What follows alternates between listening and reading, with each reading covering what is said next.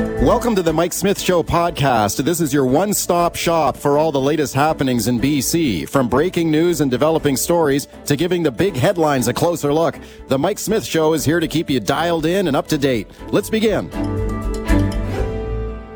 We start with the dramatic developments yesterday in the world of BC politics. Abbotsford MLA Bruce Banman announcing he was quitting the BC United Party. Of course, that's the former BC Liberal Party. He quit that party. He has moved over to the BC Conservative Party. Wow, what a shakeup this is here now. This is bad news now for BC United and their leader, Kevin Falcon. I got John Rustad standing by.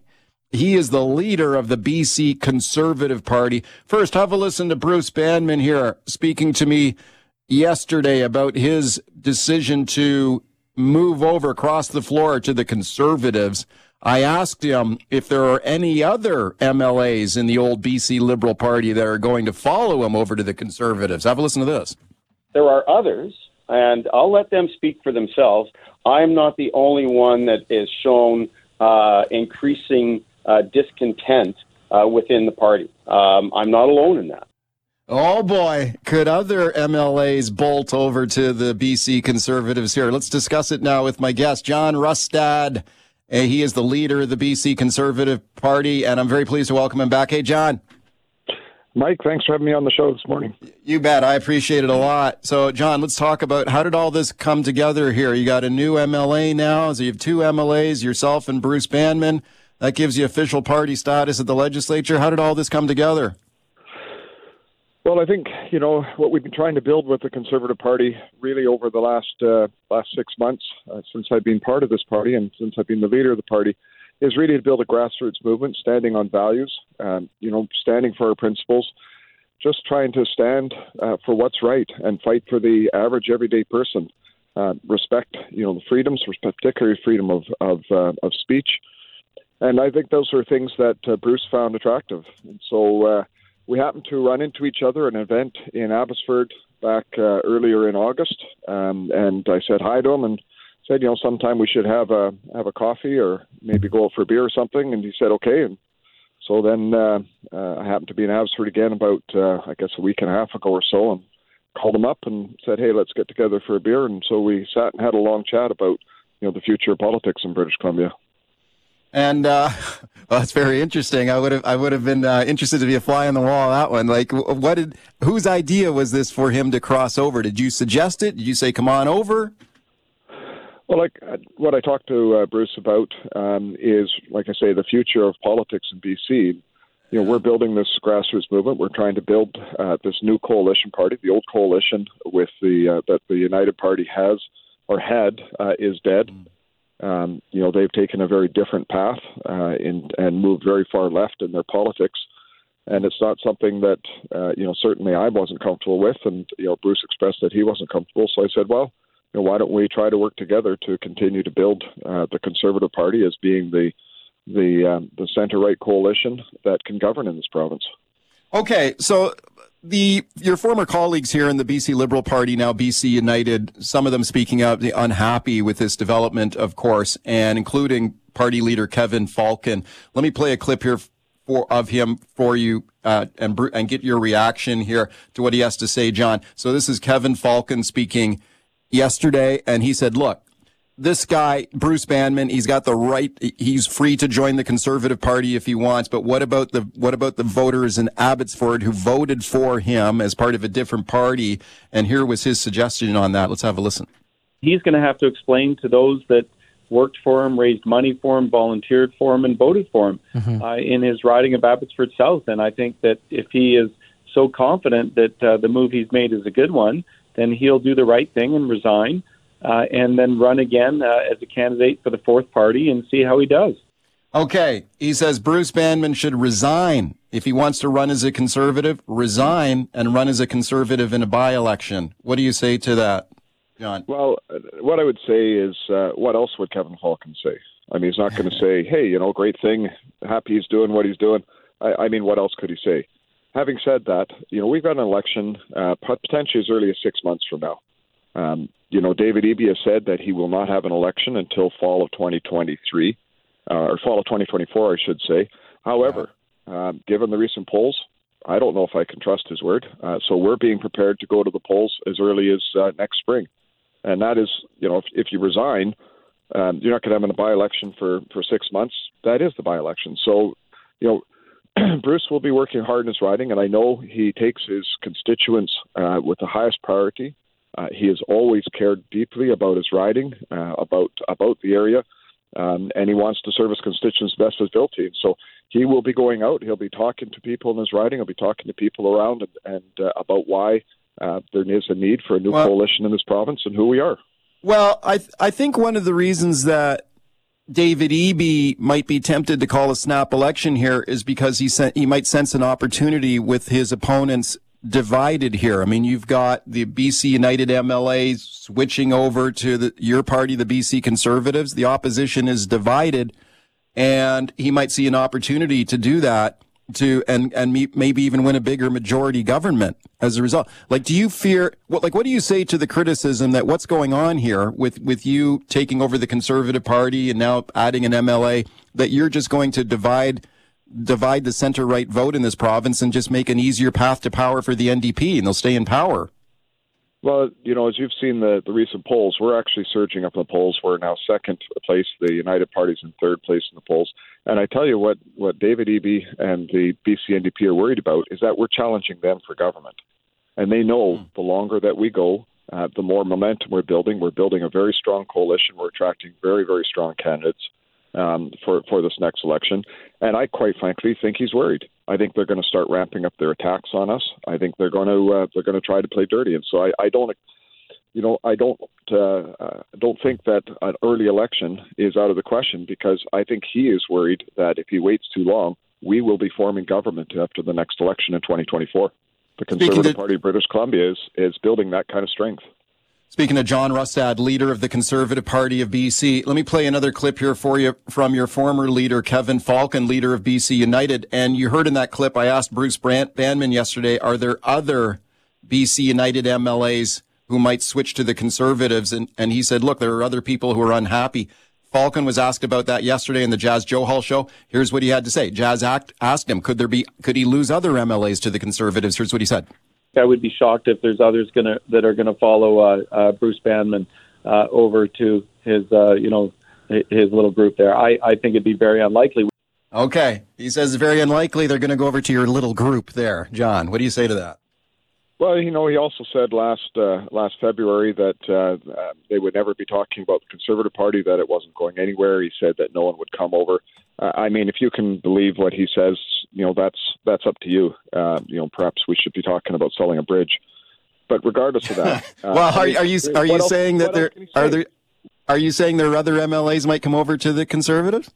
I, I have no idea. I mean, I, I hear rumors just like everybody else is hearing rumors that there's some people that are interested. Um, I have mm. not um, had anybody who's come over to me and, and said they want to come over, um, you know, other than Bruce. However, you know, like I say, we're building this party on our principles and standing for our values and what we're trying to build across this province, standing up and fighting for the average everyday working person.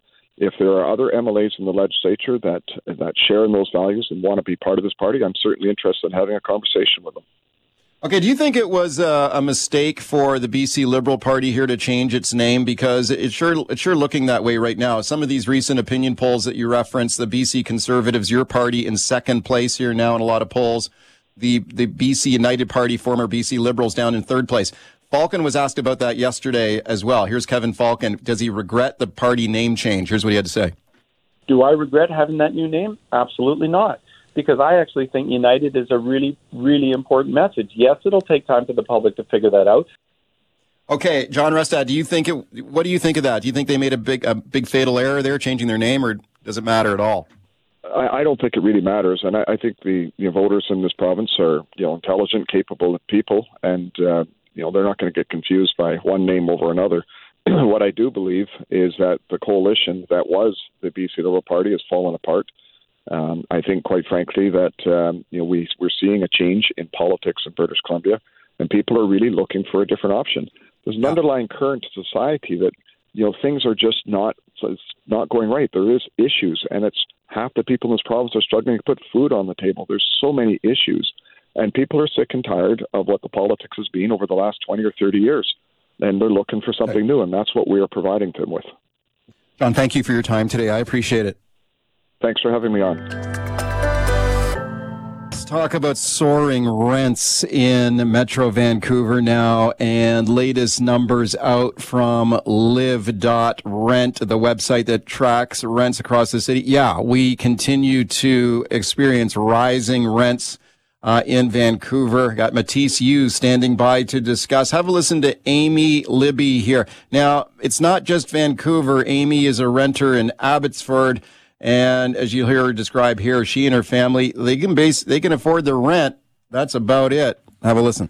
We were lucky and found our home on a community page, um, but it was still $400 over what we were previously paying, even just from a year ago. We can make our rent payments, we can pay our bills, but that's it. Like, we don't go out to eat. Our daughters aren't in any extracurricular activities. We don't really do anything. as sad as that sounds, we just can't afford to. Yeah, as a lot of people are in the same boat. Maybe you can afford to pay your rent and pay your bills. Not much left over after that. Let's check in with Matisse Yu now, marketing manager, liv.rent. Matisse, thank you for coming on.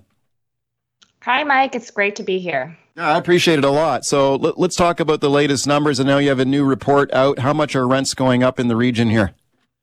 Yeah, so for Metro Vancouver this September, we're at $2,438 per month. So this is for a one bedroom unfurnished unit. And if we're looking specifically at the city of Vancouver, we're now just above $2,800. 2800 for a one bedroom. Boy, that's a lot. How much? How about a two bedroom? Um, that is well over three thousand dollars now. Yeah. Um, and it's just you know, it's it's definitely a lot more compared to last year. What? Okay, when you, uh, how much are we looking at year over year increase? How much has this gone up? Yeah, so looking at Metro Vancouver, it's about an 8.5% increase. Um, and interestingly enough, when we look at specific areas like Richmond, Burnaby, and Langley, that's actually a you know an 18 to 22% increase compared to last September. Right. And why are rents going up this much? I mean, we're supposed to have rent control here in British Columbia, right? Like I remember, I recall this year, the maximum allowed rent hike was uh, 2%, right? This year. Yeah. And then 3.5% yeah. next year. But that's only for existing tenants, right? If you have a brand new tenant, you can charge anything you want, exactly. right? Yeah. Yes. Exactly. Yeah. And so there's there's definitely a lot of different factors here. Um, I think you know I'll talk about the top three. One being the rise in immigration. So with Canada's immigration levels plan, you know we're aiming to welcome about 1.45 million immigrants from now until 2025. And so now keep in mind this number does not include international students, which we welcome just over 800,000 in 2022 alone. So you know, based on current level of immigration, we may actually surpass our immigration target this year already. Um, so we know there's high demand, and so with Vancouver having you know historically low vacancy rates, there's also a lack of supply. So I think the CMHC at the beginning of the year said we were at about a 0.9% vacancy rate. Um, so that's you know really big factor as well. And not only that, the rules and regulations for building rentals have increased while federal tax breaks for rental construction investments have disappeared. So this is according to a BC Business article. You know, experts are saying it's really impossible to build apartments that can be rented for a price that's affordable. So, you know, the slowness in rental construction really impacts inventory, leading to an increasing disparity between supply and demand, which is, you know, pushes rental prices up even more. Yeah. Yeah, for sure. It's uh, it's a tough situation. How do we compare to the rest of the country? Like, is Vancouver the most expensive rent in Canada? Sure feels like it. Yeah, it definitely is. Um, yeah. So, you know, comparing to Toronto, um, they're at about twenty three hundred dollars this month um, for a one bedroom, whereas again we're at twenty eight hundred.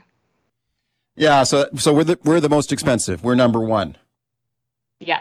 Okay. You sure are. Yeah, we're number one. This is what we, we don't want to be number one in this category, but but we are. No. All right, let's talk about you know, are there any parts of Metro Vancouver that are like r- relatively affordable? Like, do you have any do you have any tips or thoughts on that for people who are looking for a decent, affordable place to rent? A lot of people are cannot they cannot live downtown. They cannot live in Vancouver. They got to look further out.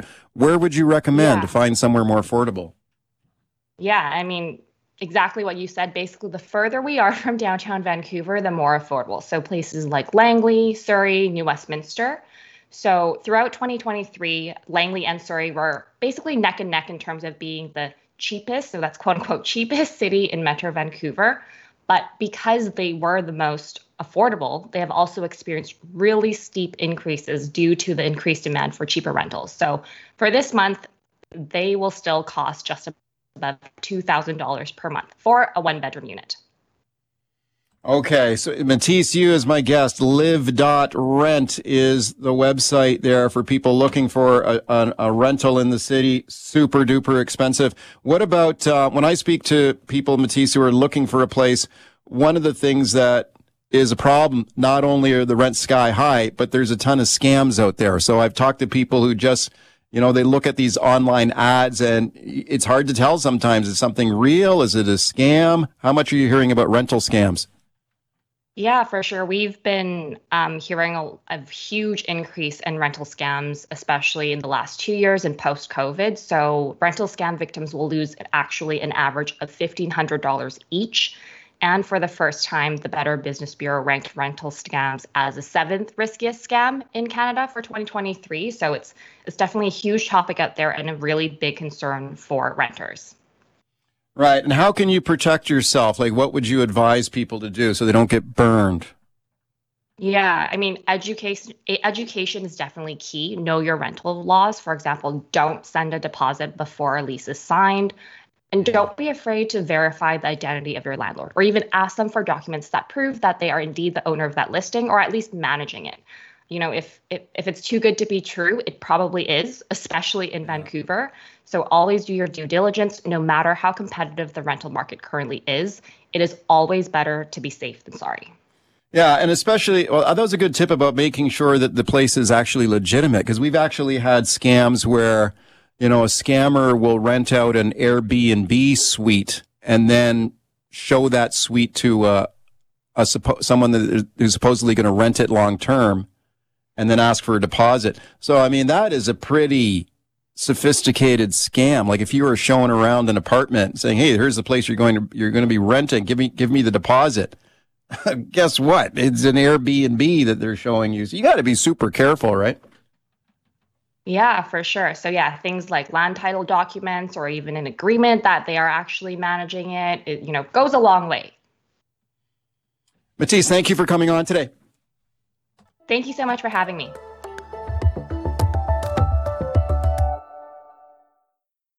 All right, in the previous segment there, we were talking about soaring rents all across Metro Vancouver. Breaking news out of uh, London, Ontario here, where the federal Liberals are gathering multiple news sources uh, reporting that Prime Minister Justin Trudeau later today will announce he will remove the GST on the construction of new rental apartment buildings. Uh, let's see what his chief opponent feels about that. Pierre Poilievre, uh, leader of the federal conservative party. He is in Vancouver today. Mr. Poilievre, thank you for coming on. Good to be with you.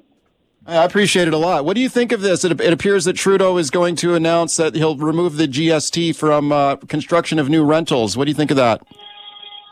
He promised that eight years ago when he was first running for prime minister.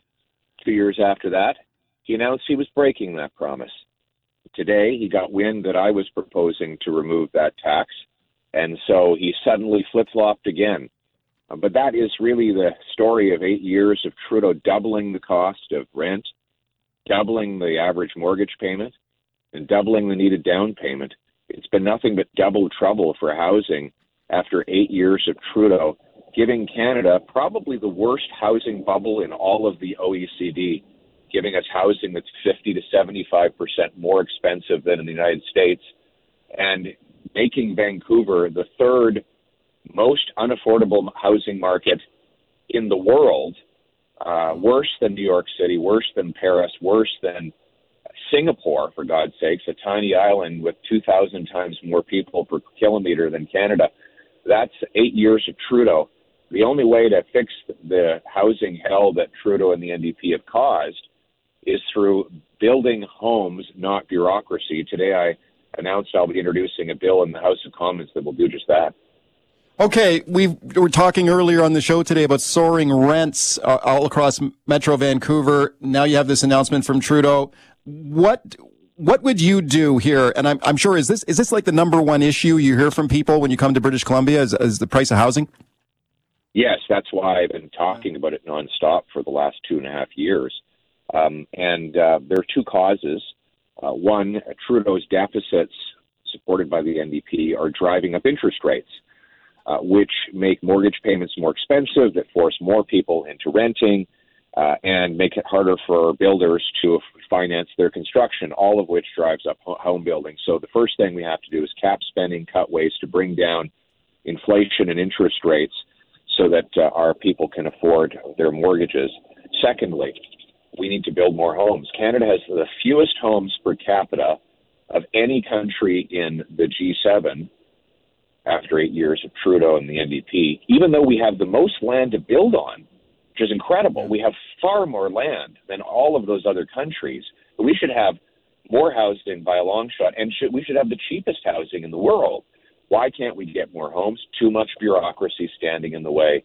The delays for permitting zoning, site plans, the fees, charges, taxes, lawyers, consultants add $1.3 million to the cost of every newly built home in Vancouver.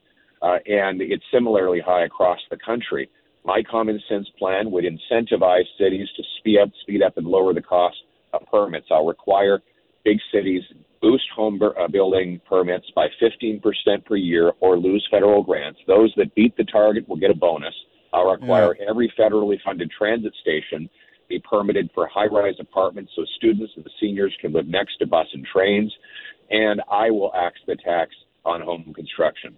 How how can you guarantee that those homes would be affordable though? Like how come how do we know that okay, if you sort of cut this red tape and we build more housing, won't the housing just be as unaffordable and ex- as expen- and almost as expensive as before? People can't afford to buy here.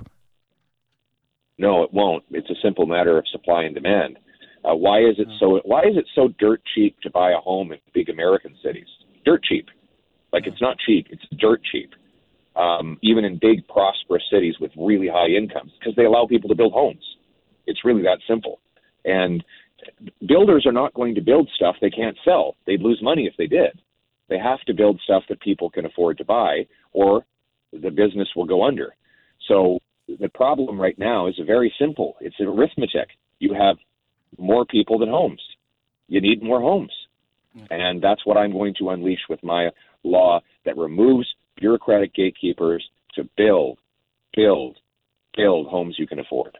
Speaking to federal conservative leader Pierre Poilievre, let me ask you about the, the, the triple stabbings in Chinatown on Sunday. I know that you're familiar with this incident here. You had a suspect arrested after this stabbing who had been released from a, a psychiatric hospital. He had stabbed his own daughter to death. They let him out. He stabbed someone else. They let him out again. And then they decided to let him out one more time. Um, what are your thoughts on this? Because this is a provincial hospital. The release was approved by a provincial board. I don't know if there's anything you can do about that in Ottawa. Well, somebody should ask the NDP government why that happened. But the, uh, you know, uh, I, my view is that the criminal code has to be amended so that people who are found not criminally responsible due to psychiatric problems are still kept in psychiatric detention if they've committed serious offenses uh, because if their psychosis is bad enough to cause them to stab and shoot people, then it's bad enough that they'll do it again. Um, furthermore, we have to get rid of the catch and release system that Trudeau and the NDP brought in with Bill C 75. Uh, in Vancouver, the police had to arrest the same 40 offenders yeah. 6,000 times yeah. in a year. 6,000 arrests, 40 people, that's 150 arrests per offender per year. They're almost having to arrest a, the same person every second day. Why? Trudeau's catch and release law, C75, supported by the NDP, uh, uh, unleash crime into our communities. I'll bring in a new law jail, not bail.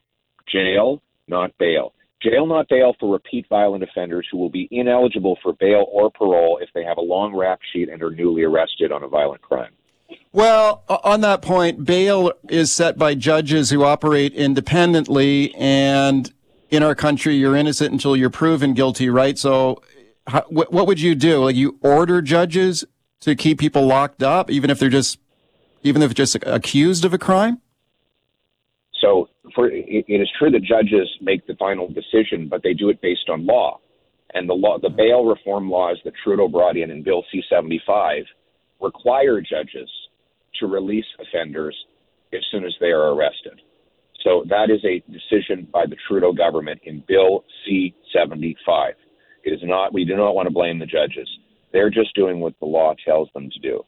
I will change the law to say that if you have a long rap sheet of prior violent offenses for which you have been convicted and you are newly arrested on yet another offense, you will be ineligible for bail because your track record shows that you are a danger to society. And I will eliminate eligibility for parole for those same people. I appreciate your time today. Thank you. Thank you very much, my friend. It's common sense. Let's bring it home. All right, let's talk about the slow, painful wait for surgery in this province. There are hundreds of people who are on surgical wait lists, often waiting for months and longer, and often waiting in pain. That includes my next guest. I'm very pleased to welcome him, Jay Hammond in Victoria. Jay, thank you for coming on today. No problem, Mike. I appreciate it a lot. Jay, how old are you? I'll be 70 in a few more months. Seven. Okay, the big seven zero. That's great. Congratulations to you on that. Let's, Thank you very much. Yeah, you bet. So you know, at age seventy, and tell me about your. Uh, tell me about the pain you got in your leg. What What's the issue with your hip here? What's going on? Well, my hip basically uh, they did CAT scan and they found that uh, I hardly have any, if any, cartilage left in my right hip. So that means I've got bone on bone, which means every step I take, every time I have to stand up or get into my car or walk across the street or walk my dogs, it's very, very painful. Yeah, what do you think caused that? How come? What happened to all that cartilage there? Well, I'm almost 70 years old. It's just aging process, and yeah. I've never damaged it. So okay, okay. Is it just one? Is it just one one leg that's bothering you? One hip? What about yeah. the other one? So far as it stands, it's just my right hip. Yeah. Yeah. Okay. So this has been going on for what you said about a year. Yeah, about a, it's about a year, All and right. uh, I had a phone uh, consultation with my orthopedic surgeon almost two weeks ago. And we went over the CAT scan, and that's when I found out that most of the cartilage was gone and in that hip joint. And uh, so I asked him how long could I expect to wait, and uh, he was very honest and upfront, and he said mm, probably quite some time. He said, uh, and at that point, there had been a news article in the Times Colonist in Victoria that said that they were closing one operating room at Royal Jubilee, and he said ah. that's not not the case. In fact, uh, counting Victoria General Hospital and Royal Jubilee Hospital, there's actually four operating rooms that are closed now. Yes. Yes, you've got these operating rooms that are sitting there empty, basically. Uh, and, and why is that? Like, it's a what is it, a staff shortage, right? Well, they say it's a staff shortage, but you know, I've got, I've got to ask if there's a staff shortage, maybe they should reconsider hiring back those nurses they fired because they wouldn't get vaccinated. Yeah, yeah. Tell me about the. Um, so, how much pain are you in? Can you describe it? Like, is this daily for you, constant? Oh, yeah, this is this is all the time. Is all yeah. the time. Even even just sitting in a chair, the pain radiates down to my knee. So, oh. you know, sleeping it it keeps me awake at night. Uh, as I say, every activity I do, there's just nothing I can do that doesn't cause pain. Wow. Sorry to hear that. Is is there anything you can take for it? Oh yeah, no. I yeah. I take uh, I take a uh, Celebrex and uh, I also take a painkiller, a Tylenol painkiller. So yeah, uh, it does control it a bit, but nevertheless, it's still it still never leaves me. Yeah. Yeah, and, and, that's not. I mean, okay, painkillers are one thing, but that's just that's got to be short-term band-aid solution. You need a new hip, right? Is that what your doctor has told you? You need yeah. hip replacement surgery. Yeah, and I am on a, the list for hip replacement. He put me on March first, and uh, when I talked to him on September the third or the fourth, he told me that there's literally hundreds of people on the waiting list. So I'm not going to get it anytime soon. So discouraging, but there's nothing I can do about it. There's nothing he can do about it. I, I would never ask him to move me up in the list. That would be unfair to all the people who've been waiting longer than I. Yeah, yeah. Okay, so you got hundreds of people ahead of you, and did he give you any indication or like when you might receive the surgery? Well, he wouldn't really hazard a guess, but uh, I'm maybe in the new year. You know, maybe in the new year, but uh, maybe maybe not. Maybe way. longer. Yeah, maybe longer. That's right. Yeah, yeah he uh, yeah. he he is as encouraging as possible, but he wants me to be realistic and. Uh, as he says, there's hundreds and hundreds of people on this waiting list. So yeah, how does that how does that make you feel, Jay? It's got to be tough. It's gonna be discouraging. It get well, you down. Little, it's discouraging, and I feel a little bit of sort of resentment over the fact that uh, you know Minister Dix is trying to get everything taken care of and all, but uh, as I say, you know, there are all these nurses who were fired. Um, they probably would help to get things up and running again if they were to be brought back to work. Yeah.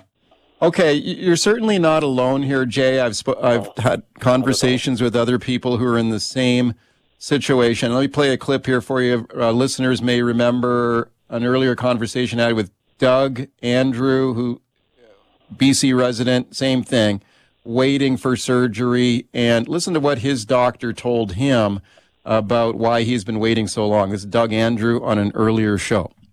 I talked to my orthopedic surgeon, and he tells me that he could probably do another at least three surgeries a week, maybe five surgeries a week, but he cannot get the hospital time.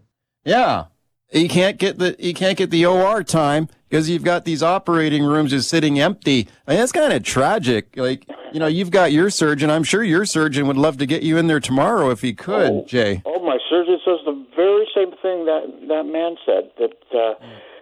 It is a question of getting access to the operating room that holds him up.